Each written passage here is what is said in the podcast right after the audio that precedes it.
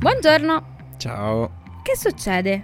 Ma niente, stamattina ho litigato con la mia conquilina e stavo guardando un po' di annunci per comprare casa. Ma chissà quando troverò quella giusta. Per le mie tasche intendo, eh. Ma tu stai già facendo qualcosa, vero? Ma in che senso? Nel senso investire per il tuo futuro. Magari con la tua coinquilina poi fate pace, ma in ogni caso pensare al futuro, al tuo e al mio ad esempio che siamo giovani, è utile già da ora. Tipo la casa, la pensione, queste cose. Ma Ari, non sapevo fossi un'esperta. Quindi lei cosa mi consiglia di fare? Non sono un'esperta, però mi informo. Prova a dare un occhio a Scalable, la piattaforma dove puoi dare forma ai tuoi obiettivi di investimento e imparare come far crescere i tuoi risparmi nel tempo. Si può iniziare anche per gradi, anche un euro va bene. Con Scalable non solo puoi acquistare azioni ETF, ma anche imparare come funziona il mondo degli investimenti. Ah, ma dai, quante cose che si imparano. Hai visto? E a proposito, se vuoi scoprire anche tu di più sugli investimenti e sul mondo di Scalable, visita il link in descrizione a questo episodio e non farti trovare impreparato dal tuo futuro.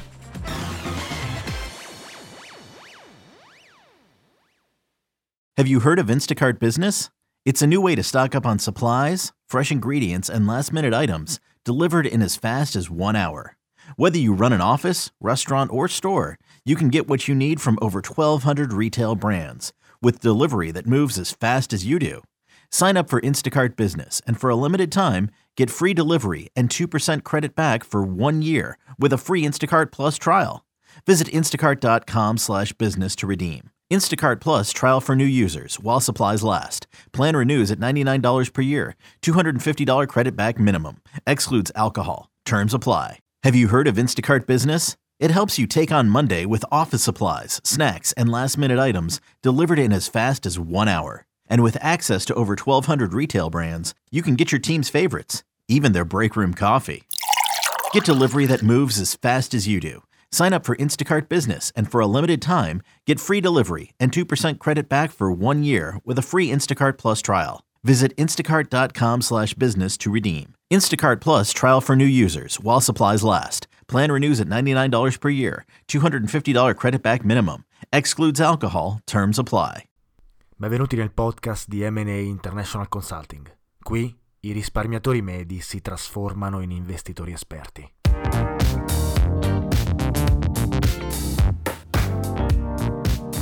Ciao a tutti e benvenuti in un nuovo episodio di Investire Semplicemente, il podcast di Matta Associate International Consulting che parla di economia, investimenti e finanza. La bolla del mercato, quando esploderà? Questo è il titolo del podcast di oggi, che ovviamente eh, riflette quello che la maggior parte degli investitori, o almeno alcuni degli investitori, hanno in mente in questo periodo storico. Siamo in una bolla incredibile di overvalutazione, di sopravvalutazione dell'azionario in tutto il mondo, ma soprattutto per quanto riguarda l'azionario tecnologico americano. Il mercato inizia ad ignorare totalmente ciò che accade, classico esempio e classica conseguenza, forse anche classico precursore di una bolla finanziaria, e non sappiamo quando uh, e quanto questa bolla durerà. Ora cerchiamo di capire quello che eh, potrebbe succedere, ma soprattutto cerchiamo di capire quali sono le cause di questa bolla e quali sono i problemi principali del, della bolla stessa e in generale eh, di come l'economia si sta comportando durante questa fase, di come la finanza e i mercati si stanno comportando, di quali sono i rischi maggiori per gli investitori e, e non solo. Quindi cerchiamo di fare un quadro della situazione, cercando di eh, avere un'analisi critica di quello che è successo, eh, diciamo, che sta succedendo negli ultimi anni. Ora è ovvio che eh, io ho la mia opinione eh, degli eventi, questa opinione ovviamente uscirà in questo podcast, eh, ovviamente come al solito il mio augurio è che voi riusciate ad avere una riflessione personale eh, basandovi sui dati e sulla mia opinione fondamentalmente. Quindi eh, vi, eh, vi invito a riflettere, non prendere quello che io dico per buono, piuttosto prendete i dati eh, che abbiamo visto insieme in questi episodi, prendete gli insegnamenti che avete ricevuto, le lezioni che avete ricevuto da questi episodi, cerchiamo di mettere insieme pezzi per capire eh, quali sono i rischi eh, di un mercato così sopravvalutato al limite eh, della bolla. Ora, uno dei sintomi iniziali che ci suggerisce che potremmo essere in una bolla è il fatto che il mercato sta ignorando ciò che accade eh, nel mondo, nel contesto internazionale. il 2020 e il 2021, almeno tutto il 2020 e questo inizio del 2021, stanno ridisegnando quella che è la storia del, del, nostro tempo. Ovviamente non solamente il Covid e i vari lockdown, pensiamo anche all'inizio 2021 o appunto l'assalto al congresso degli Stati Uniti. Un evento che eh, poi rimarrà isolato sicuramente eh, in questo inizio 2021, che però è molto importante perché segnala una preoccupante debolezza della democrazia. Ma al di là dell'evento in sé, il mercato non ha minimamente reagito. Come non ha reagito il mercato inglese, ad esempio, quando oh, l'Inghilterra è entrata nel terzo lockdown e ha eh, circa 50.000 casi al giorno e 3.000 morti, un, numeri eh, assolutamente eh, assurdi, pazzeschi, preoccupanti. Il mercato addirittura quel giorno, eh, il giorno successivo dall'annuncio del lockdown, eh, il mercato, il FTSE 100, ha raggiunto un più 3%, incredibile, totalmente ignorando quelle che potrebbero essere delle preoccupazioni a livello economico, di economia reale, perché i business sono chiusi, l'economia è chiusa e ovviamente le aziende sono in difficoltà. Quindi, ecco, questo è un primo segnale eh, di una bolla. Succedeva anche in passato, non è la prima volta che eh, sperimentiamo una cosa di questo tipo. Quindi eh, un sintomo è sicuramente eh, il fatto che il mercato sta ignorando quello che accade eh, nel mondo. Il mondo che è quasi tutto in lockdown, ora chi più chi meno, eh, guardiamo in Italia con le varie, eh, di, diciamo, i vari colori delle regioni, eh, in Inghilterra siamo in un lockdown generale, in, in America comunque c'è un lockdown eh, importante, quindi ecco, quello che sta succedendo è che il mercato ignora tutto ciò sicuramente molto preoccupante dal mio punto di vista, che segnala la possibilità che eh, tra poco ci potrebbe essere una correzione importante.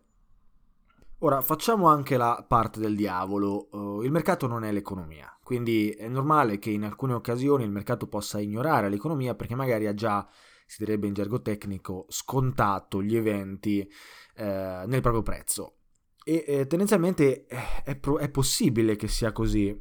D'altra parte eh, il, mer- il, futuro è molto incerto e eh, personalmente da investitore vedere un più 3% quando l'Inghilterra sta suggerendo di, fondamentalmente che si sta entrando un altro periodo di lockdown prolungato senza scadenza è sicuramente un comportamento bizzarro perché la realtà dei fatti è che in futuro ci saranno delle difficoltà eh, e il mercato ma più si, si sopravvaluta, più si rivaluta eh, più fondamentalmente cresce la disparità con l'economia reale, eh, soprattutto in periodi di difficoltà. Quindi è vero che in alcune occasioni in passato il mercato abbia effettivamente ignorato gli eventi economici, le cattive notizie, eh, eccetera.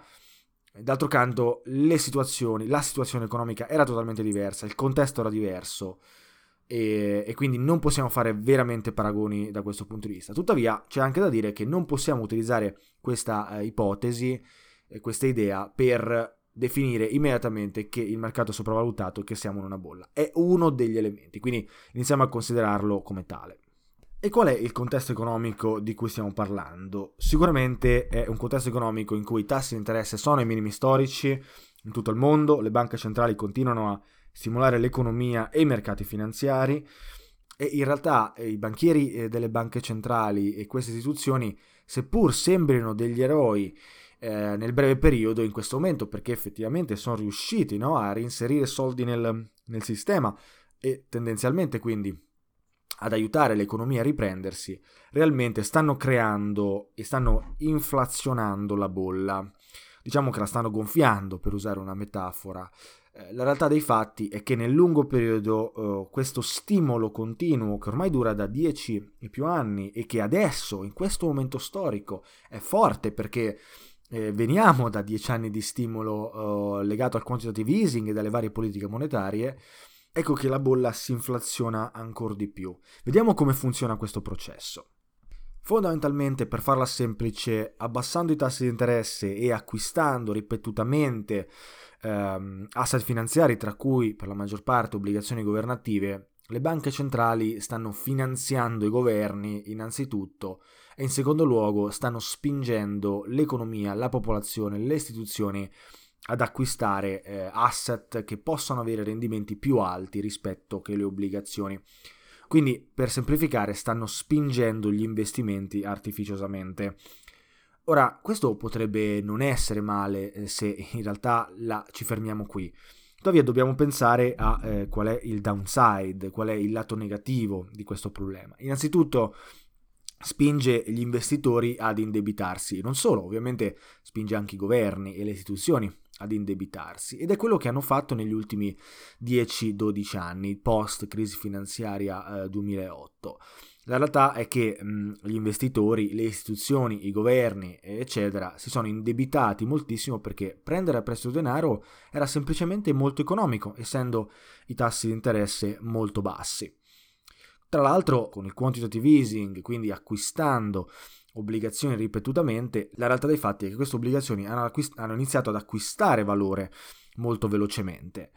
Quindi se guardiamo adesso i prezzi delle obbligazioni sono veramente alti, sono quasi intoccabili questi strumenti finanziari perché effettivamente offrono dei rendimenti eh, assolutamente ridicoli. Ne abbiamo parlato spesso, non c'è bisogno di tornare su questo punto. È importante piuttosto la conseguenza.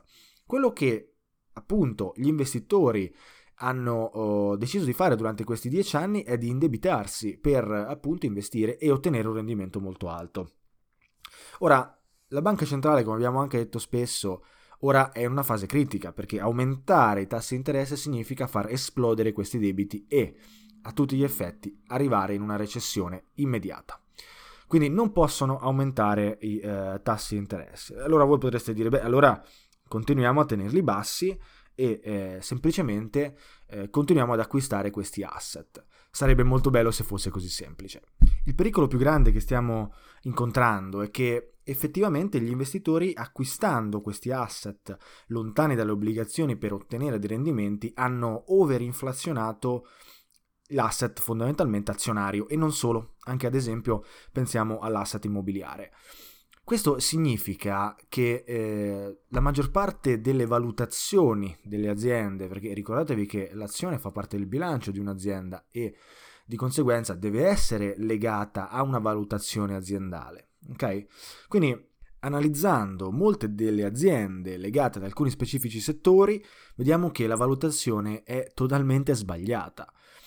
Infatti la valutazione è legata piuttosto a una ricerca speculativa quasi degli investitori del profitto, senza avere un'idea di quale eh, sia la valutazione dell'azienda stessa. Questo è un problema perché ha creato un pool di aziende, di azioni totalmente sopravvalutate rispetto a quello che dovrebbe essere la valutazione. E non sto parlando di una, di una sopravvalutazione eh, eh, minuta, ma piuttosto di una grande eh, sopravvalutazione. Ora, noi di Manhattan Associate recentemente abbiamo eh, fatto uno studio di eh, la sopravvalutazione di alcune delle micro cap stocks che potete trovare semplicemente nell'ETF IWC, eh, il simbolo dell'ETF. Ora, queste micro cap hanno negli ultimi mesi eh, avuto un incremento incredibile, pazzesco. Ora è ovvio che le micro cap abbiano una volatilità maggiore rispetto alle large cap o ad altre aziende a maggiore capitalizzazione.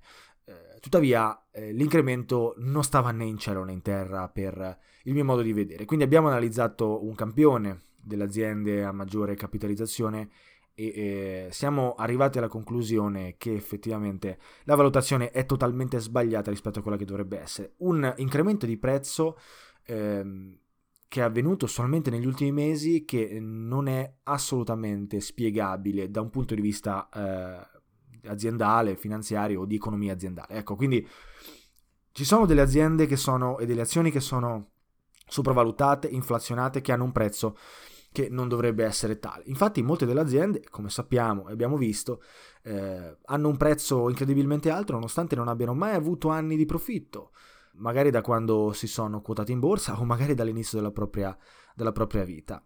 Guardiamo anche un altro esempio per cercare di capire come questa sopravvalutazione sta eh, distorcendo il, il mercato. Recentemente, qualche giorno fa, Elon Musk ha superato Jeff Bezos come uomo più ricco del mondo. Ora, c'è una grande differenza tra Elon Musk eh, e, e, Jeff Bezos, ma non voglio parlare della differenza individuale, anzi piuttosto voglio parlare della differenza tra Tesla e Amazon. La realtà dei fatti è che Tesla ha avuto per 4-5 anni di fila eh, anni non profittevoli, mentre ne ha avuto uno nel 2020.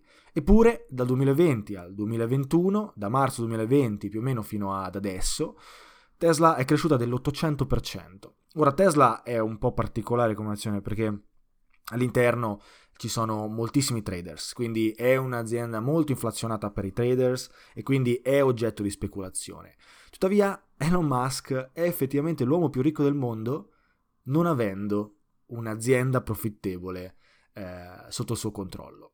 È qualcosa di assolutamente distorto, che non è corretto, non va bene da un punto di vista aziendale e che personalmente mi spaventa. Quindi vediamo che siamo in un periodo di overvalutazione, eh, un'overvalutazione che storicamente nel 100% dei casi, guardando al passato, prima o poi torna e regredisce verso la media. Quindi eh, è il classico esempio della bolla, il classico oh, movimento della bolla. La bolla cresce, si inflaziona, c'è una sopravvalutazione, eh, il mercato inizia a non accorgersi degli eventi finché a un certo punto, ed è questo il rischio più grande, quando c'è un declino di mercato, che inizialmente potrebbe sembrare semplicemente una correzione eh, fisiologica del mercato, eppure quando c'è un declino di mercato gli investitori si spaventano perché sanno che la valutazione è molto alta, iniziano a vendere le loro azioni e, seguendo la teoria della riflessività di George Soros, una teoria che ormai possiamo dire che eh, per la nostra storia è stata provata vera,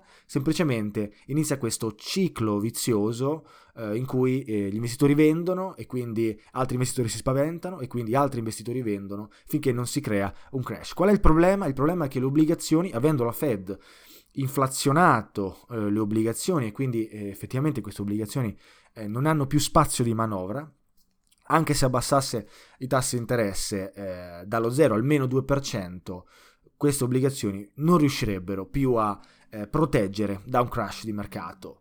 E quindi tutti i portafogli eh, creati di solito con un mix di azionario e obbligazionario non hanno più effetto, non sono più efficienti. Ora, questo è un problema perché nel momento in cui il mercato declina, crollerà in maniera vorticosa e quella che potrà essere la salvezza e, e sarà il, fondamentalmente il luogo di rifugio eh, degli investitori sarà il denaro fisico, il dollaro, oppure l'euro, oppure la sterlina, dipendentemente ovviamente da dove eh, stiamo guardando, da quale paese stiamo guardando i mercati. Quindi se gli investitori vendono per detenere denaro, il prezzo degli asset, ma di tutti gli asset, quindi sia azioni che obbligazioni, che oro, che altro, eh, probabilmente crollerà.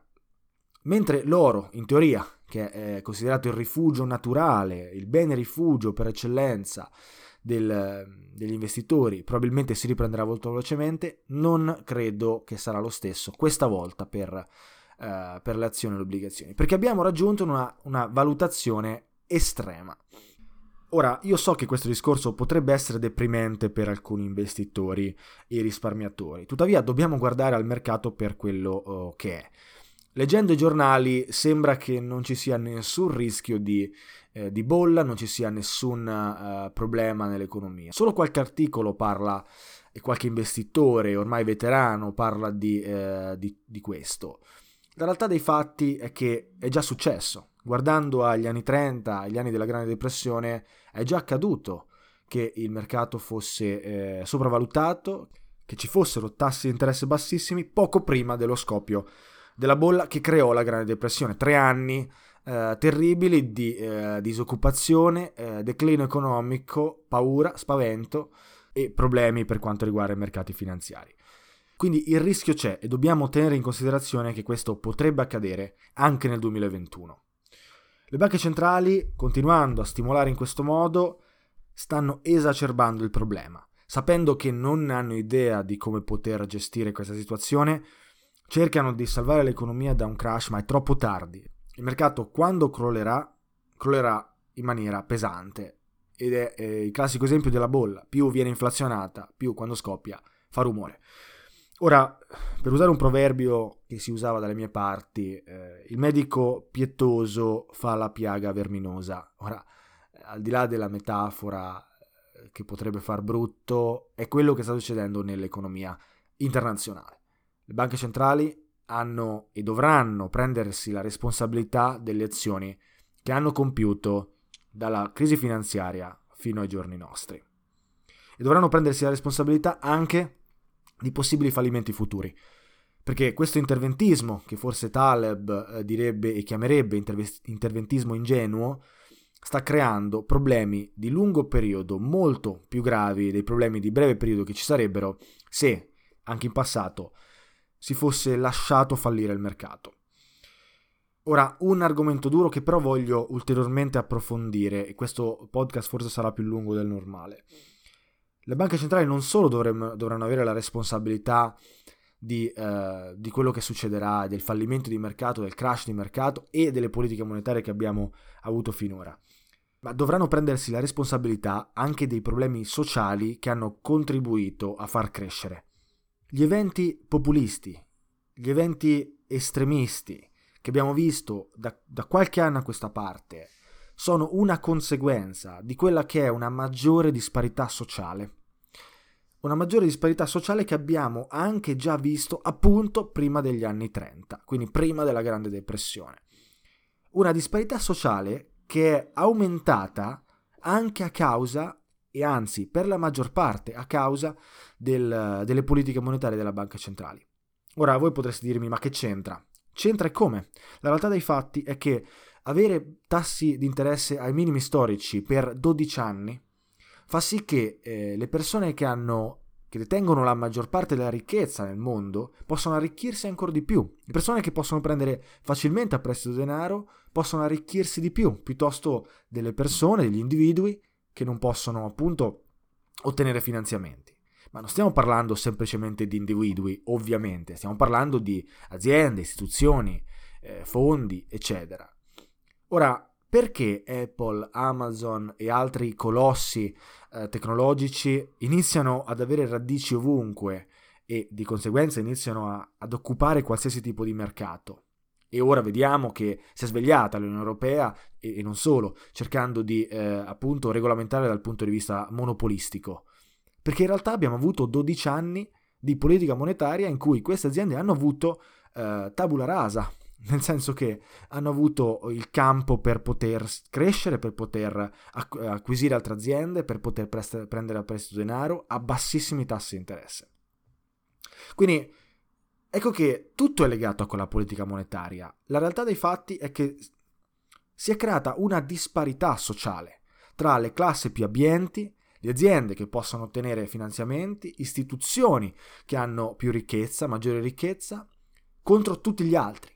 Le istituzioni che non hanno abbastanza eh, reputazione per poter prendere a prestito denaro a basso costo e ovviamente aziende, piccole soprattutto aziende, che non hanno la possibilità di prendere a prestito denaro perché non hanno i bilanci giganteschi eh, come eh, quelli delle grandi aziende.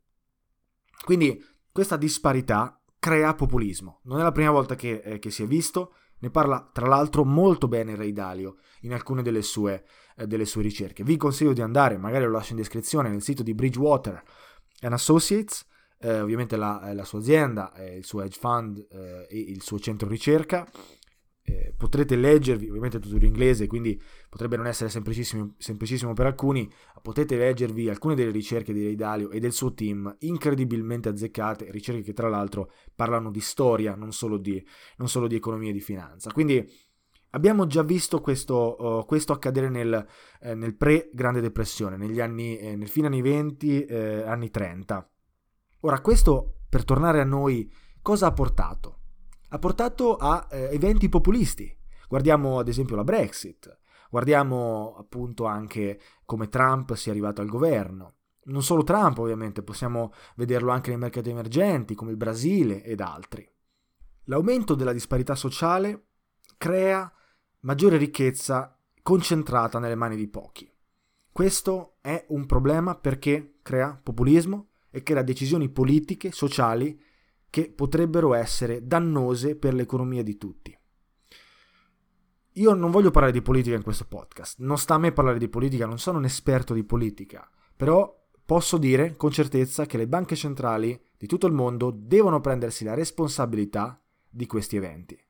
Per concludere questa parte, so che eh, forse è un po' dura, è un po' lunga, eh, in questo podcast sicuramente diverso, Ricordiamoci che la crisi del, del, fine anni 20 che ha portato alla Grande Depressione appunto ha creato un periodo terribile, il periodo peggiore della storia dell'economia e, la, e della finanza internazionale, un periodo che poi ha aumentato ancora il eh, livello di populismo nel mondo che ha portato poi alla seconda guerra mondiale. Quindi stiamo molto attenti perché tutto questo che sembra slegato no, dalla politica, dall'economia, parlare di mercati e di banche centrali in realtà ha un effetto molto importante poi nel sociale, in quello che accade intorno a noi. Soprattutto poi se guardiamo alle dinamiche, anche qui ne parla molto bene Ray Dalio, molto meglio di me, eh, alle dinamiche che stanno accadendo eh, nel conflitto tra eh, USA e Cina, con la Cina che eh, tra l'altro, eh, magari sarà anche eh, tematica di un altro podcast, se lo riterrò necessario, Cina che tra l'altro sta superando un po' il limite da alcuni punti di vista. Quindi guardiamo ad esempio alla sparizione recente di Jack Ma, il eh, CEO, eh, ex CEO in realtà e fondatore di Alibaba. Eh, guardiamo alle invasioni della Cina in India, sotto gli occhi di tutti ma eh, tralasciate dalla maggior parte della stampa internazionale.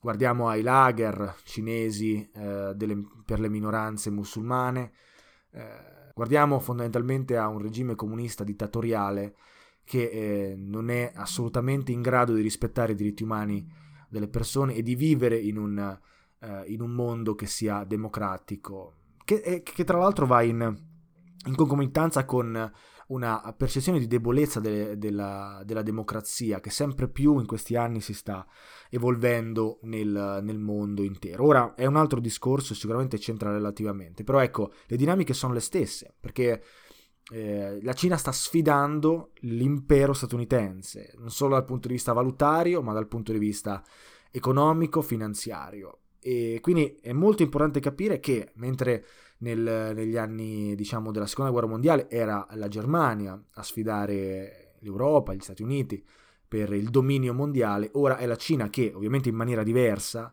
sta cercando di insinuarsi e prendere il sopravvento eh, contro appunto eh, le economie occidentali potremmo dire. Ora c'è da preoccuparsi? Forse, forse ancora no, però sicuramente è importante tenere un occhio aperto per quello che potrebbe succedere da qui a qualche anno. Eh, se effettivamente il mercato è ciclico, l'economia è ciclica e Ray Dalio sembra essere molto convinto di questo guardando la storia, ora potremmo entrare in una fase di difficoltà eh, in futuro, in una fase diversa, in una fase, una fase che potrebbe portare ad alcuni problemi eh, come si sono visti anche appunto nella Grande Depressione e in quel periodo. Ora siamo partiti dal, dalla bolla di mercato e siamo arrivati a eh, parlare di eh, banche centrali siamo parla- arrivati a parlare di politica.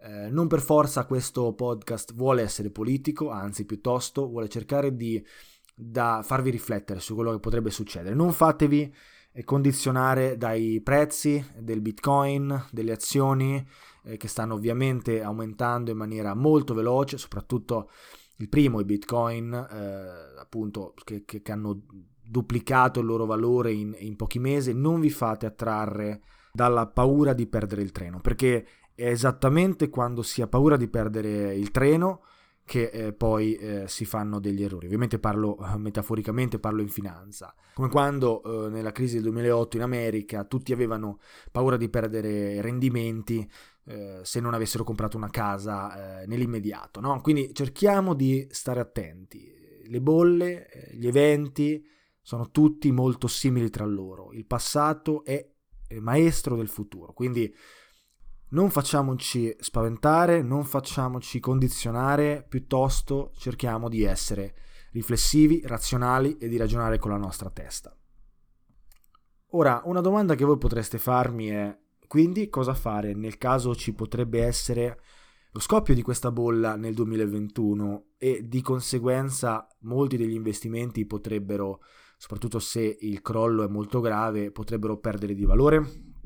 È un'ottima domanda, ovviamente come sapete è difficile rispondere non guardando alle situazioni singole e individuali, forse cercando di dare una risposta generale, eh, ben consapevole che la maggior parte delle persone, degli ascoltatori di questo podcast e anche dei miei clienti eh, sono risparmiatori individuali e quindi non hanno accesso ad alcuni degli strumenti più complicati eh, a livello finanziario, quello che posso consigliare è di non investire tutto in questo momento, ma piuttosto detenere una parte eh, di denaro come ammontare per far fronte a difficoltà innanzitutto, perché potrebbero esserci delle difficoltà che in questo momento non riusciamo a prevedere e questo in realtà è sempre valido in ogni tipo di stagione economica, forse è ancora più valido adesso, ma soprattutto detenere una parte di denaro perché nel momento in cui il mercato crolli, allora noi potremo essere in grado di prendere vantaggio e quindi sfruttare l'opportunità di una diminuzione drastica dei prezzi. Quindi questo potrebbe essere effettivamente un buon consiglio, che però ricordatevi è un consiglio generale, che quindi non può essere specifico per ognuna delle vostre situazioni economiche. E eh, ricordatevi anche che io potrei totalmente sbagliarmi e potrebbe effettivamente questa bolla non scoppiare mai. E, e, quindi di conseguenza a quel punto probabilmente saremmo in una nuova fase eh, della finanza, una fase che non abbiamo mai visto prima e a quel punto eh, io non solo mi sto sbagliando ma mi sto anche facendo, vi sto anche dando dei consigli sbagliati. Quindi ora non prendete eh, questo come consiglio e consulenza finanziaria, ovviamente non lo è, eh, nel caso avete bisogno di una consulenza sapete perfettamente come contattarci e a quel punto provvederemo a lavorare con voi in maniera personalizzata alla vostra situazione per far fronte a possibili problemi economici futuri. Eh, però ecco, se io vi devo dare un consiglio in questo momento, seppur c'è il rischio di una possibile maggiore inflazione in futuro, eh, tenete da parte qualche soldo per far fronte a possibili problemi. Ricordatevi che Warren Buffett si sta comportando esattamente in questo modo. Lui durante la crisi del Covid non ha acquistato oh, praticamente nulla, possiamo dire, eh, piuttosto ha accumulato denaro per, eh, per far fronte a problemi futuri. Warren Buffett non sta investendo perché è preoccupato che in futuro ci potrebbe essere un crollo molto più violento rispetto a quello visto a marzo 2020.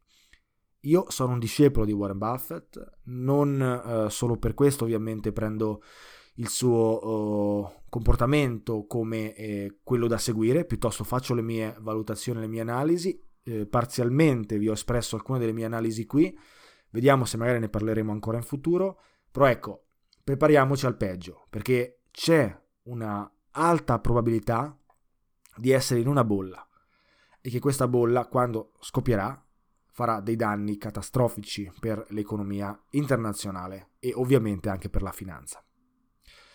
Ora, direi che eh, per oggi ci siamo, abbiamo parlato di un sacco di, eh, di, elementi, c'è tanto su cui riflettere, magari c'è tanto su cui potreste non essere d'accordo con me, magari ci sono tanti spunti eh, per farvi riflettere, spero sia così. Come al solito, voi sapete che se avete bisogno di qualsiasi tipo di consulenza finanziaria, coaching, educazione, finanziaria per capire meglio come funzionano queste dinamiche eh, potete trovarci eh, andando a cliccare sul sito e eh, analizzando quelli che sono i nostri pacchetti. Noi per il resto ci sentiamo in un altro oh, episodio, probabilmente domenica prossima. Ciao a tutti!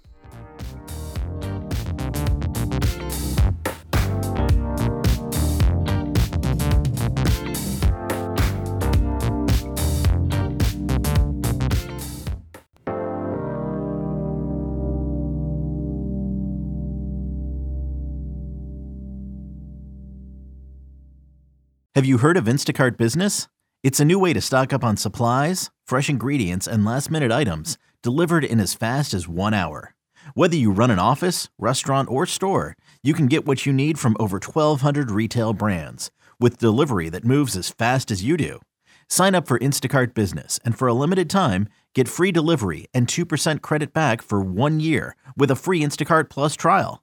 Visit instacart.com slash business to redeem. Instacart Plus trial for new users while supplies last. Plan renews at $99 per year. $250 credit back minimum. Excludes alcohol. Terms apply. Have you heard of Instacart Business? It helps you take on Monday with office supplies, snacks, and last minute items delivered in as fast as one hour. And with access to over 1,200 retail brands, you can get your team's favorites, even their break room coffee. Get delivery that moves as fast as you do Sign up for Instacart Business and for a limited time, get free delivery and 2% credit back for one year with a free Instacart Plus trial. Visit instacart.com slash business to redeem. Instacart Plus trial for new users while supplies last. Plan renews at $99 per year. $250 credit back minimum. Excludes alcohol. Terms apply. I'm Sandra, and I'm just the professional your small business was looking for. But you didn't hire me because you didn't use LinkedIn jobs. LinkedIn has professionals you can't find anywhere else, including those who aren't actively looking for a new job but might be open to the perfect role, like me. In a given month, over 70% of LinkedIn users don't visit other leading job sites. So if you're not looking on LinkedIn, you'll miss out on great candidates like Sandra. Start hiring professionals like a professional. Post your free job on linkedin.com/people today.